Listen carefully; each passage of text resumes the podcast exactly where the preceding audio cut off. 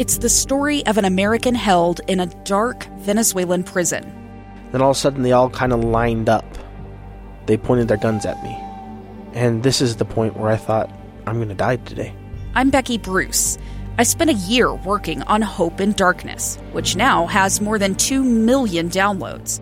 Find it on kslpodcast.com or wherever you listen to podcasts.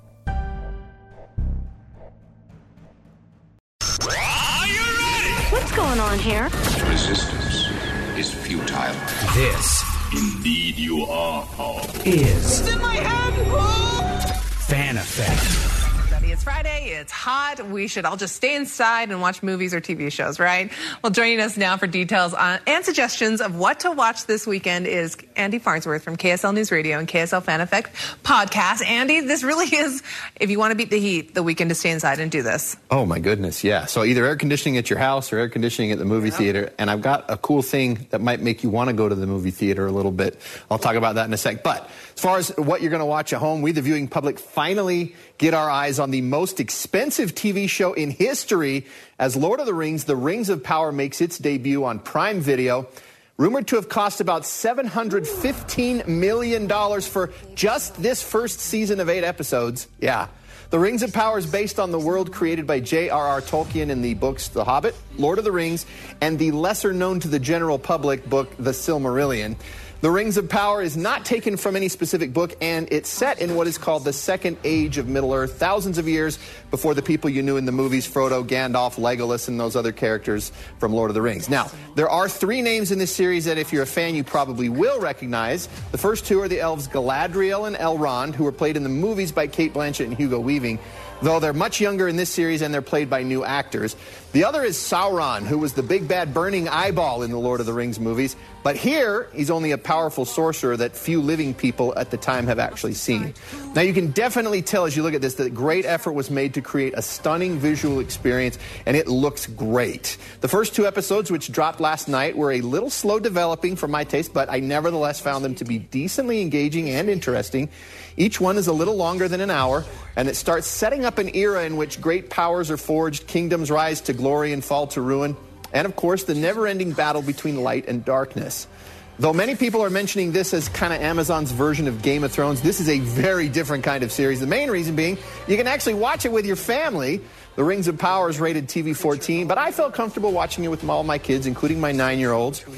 Understanding British accents is also helpful, and not going to lie, I was glad to have subtitles on the screen so I could really kind of follow the dialogue and see character names. I'm weird like that. But for me, The Rings of Power is a solid start. I'm not a massive fan of Tolkien, so exactly how faithful it is to what was established in the books and in the appendices, I can't say. But as a fan of the movies who hasn't read the books yet, I thought it was good.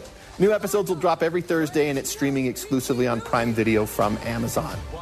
Now, other options this weekend include a new movie in theaters that could tug on the heartstrings a little. It'll definitely push your, aw, cute buttons. it's called Gigi and Nate, and it's inspired by a true story. Tennessee teenager Nate Gibson's life is turned upside down after he suffers a near fatal illness while on vacation in North Carolina. The illness leaves Nate, played by Charlie Rowe, a quadriplegic, and understandably creates a lot of frustration and fatigue for him and his family. Moving forward seems impossible until he meets his unlikely service animal, Gigi, a curious and intelligent capuchin monkey who was rescued from a petting zoo. Now, Gigi reinvigorates Nate and his family, but not everyone in Tennessee likes the idea of people using monkeys as service animals. So Nate may have to let Gigi go. Jim Belushi and Marcia Gay Harden also star in this movie. I, I thought it was really family friendly, and even my wife, who doesn't normally like to watch movies, even she enjoyed it. Yeah, it's designed to tug on your heartstrings, but the monkey Gigi is just so cute, you might not even care. She's a live action monkey for a lot of the movie, but then she's CGI when she needs to be mischievous or chased by the family dog. Gigi and Nate's rated PG 13 for some language, and it's playing only in theaters. Now, this next movie, it's not in theaters, but it is available on streaming right now. It's a new comedy movie called Me Time on Netflix. It stars Kevin Hart as a stay at home dad, Sonny Fisher. While his wife, played by Regina King, works as an architect for rich people, Sonny gets the kids off to school, volunteers at the school, gossips with the other parents, and keeps the family going. But when his old buddy Huck Dembo, played by Mark Wahlberg, invites Sonny to his to a getaway birthday party one weekend, Sonny's wife thinks, ah, this is perfect for Sonny to take some me time for the first time in years. But Sonny's in for a wild weekend with Huck that nearly upends his life as he tries to figure out who he wants to be and what he loves the most about his life. This movie's pretty much what it looks like. There's an occasional hilarious moment, but most of it is average at best, very crude, and it deserves its R rating, so don't watch it with the kids. This is not like uh, Central Intelligence Kevin Hart. This is like grown up Kevin Hart. But if you like Kevin Hart and or Mark Wahlberg, they play their roles pretty much how you'd want them to. Me Time is streaming only on Netflix. Now, something I find to be much more funny is over on Paramount Plus, and that's a new season of the animated Star Trek series, Star Trek Lower Decks. The show does not follow the captain or command crew like most Star Trek series. Instead, it focuses on the support crew serving on one of Starfleet's least important ships, the USS Cerritos. These ensigns have to keep up with their duties, often while the ship is being rocked by a multitude of sci fi anomalies. It's written very tongue in cheek. So if you love Star Trek but hate someone not taking it seriously enough, then you might want to avoid this. But if you're like me and you enjoy something that gets what is funny about Star Trek and is chock full of Easter eggs and obscure references, well, Star Trek Lower Decks definitely delivers. Season three just premiered, and two episodes are already available to stream, as are the first two seasons of 10 episodes each. It is rated TV 14, and new episodes drop each Thursday on Paramount Plus. And finally, as if all those things I've already mentioned aren't enough, we have a re release of last year's highest grossing movie, Spider Man No Way Home which is back in theaters this weekend with 11 whole minutes of new footage, as well as a new post credit scene. And even better, you can see it for just three bucks tomorrow only. Even if you want the recliners or IMAX or whatever, it's three bucks because tomorrow is the first ever National Cinema Day, and nearly every theater in Utah and around the country are celebrating by offering $3 admission to all movies, all formats, all day. So you can see Spider Man, or you can actually watch Jaws in IMAX, which is also being re released this weekend.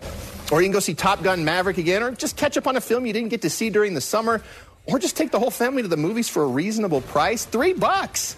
Remember, if you do go, you ought to buy some concessions because this whole day is designed to get people to go back to the movies. Help out your local theaters and have some popcorn and drinks. Other options this weekend I did not have time to cover include some Netflix movies based on the Ivy and Bean kids book series. Also, a drama on Hulu with Steve Carell as a psychiatrist held hostage by a serial killer. And of course, college football all weekend. Yeah. So it's a holiday weekend, so you can cram a lot into all those hours. Oh yeah, there's a lot going on this weekend. Three dollars. I'd go see Top Gun again for tomorrow. that. It's not the whole weekend. It's just, just tomorrow. tomorrow. Okay, good, Andy. Yeah. A lot of football. Top Gun for three bucks. Hey, thanks for watching. I hope you and your family found this review helpful, and I invite you to check out my other in depth reviews of movies and streaming TV shows on KSLTV.com. I'll see you there.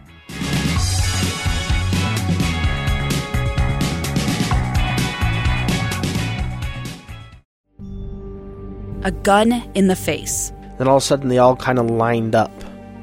They pointed their guns at me. And this is the point where I thought, I'm going to die today. Started two years of horror for an American in Venezuela. They said, You need to give us your phone and get ready because you're coming with us. I'm Becky Bruce, and I spent a year researching and piecing together Josh and Tammy Holt's story about their ordeal in a notorious prison. That's when everything started to turn bad. We had another pound on the door. Boom, boom, boom. And there was the police once again. You can binge all of the episodes of Hope in Darkness on KSLPodcasts.com or wherever you get your podcasts.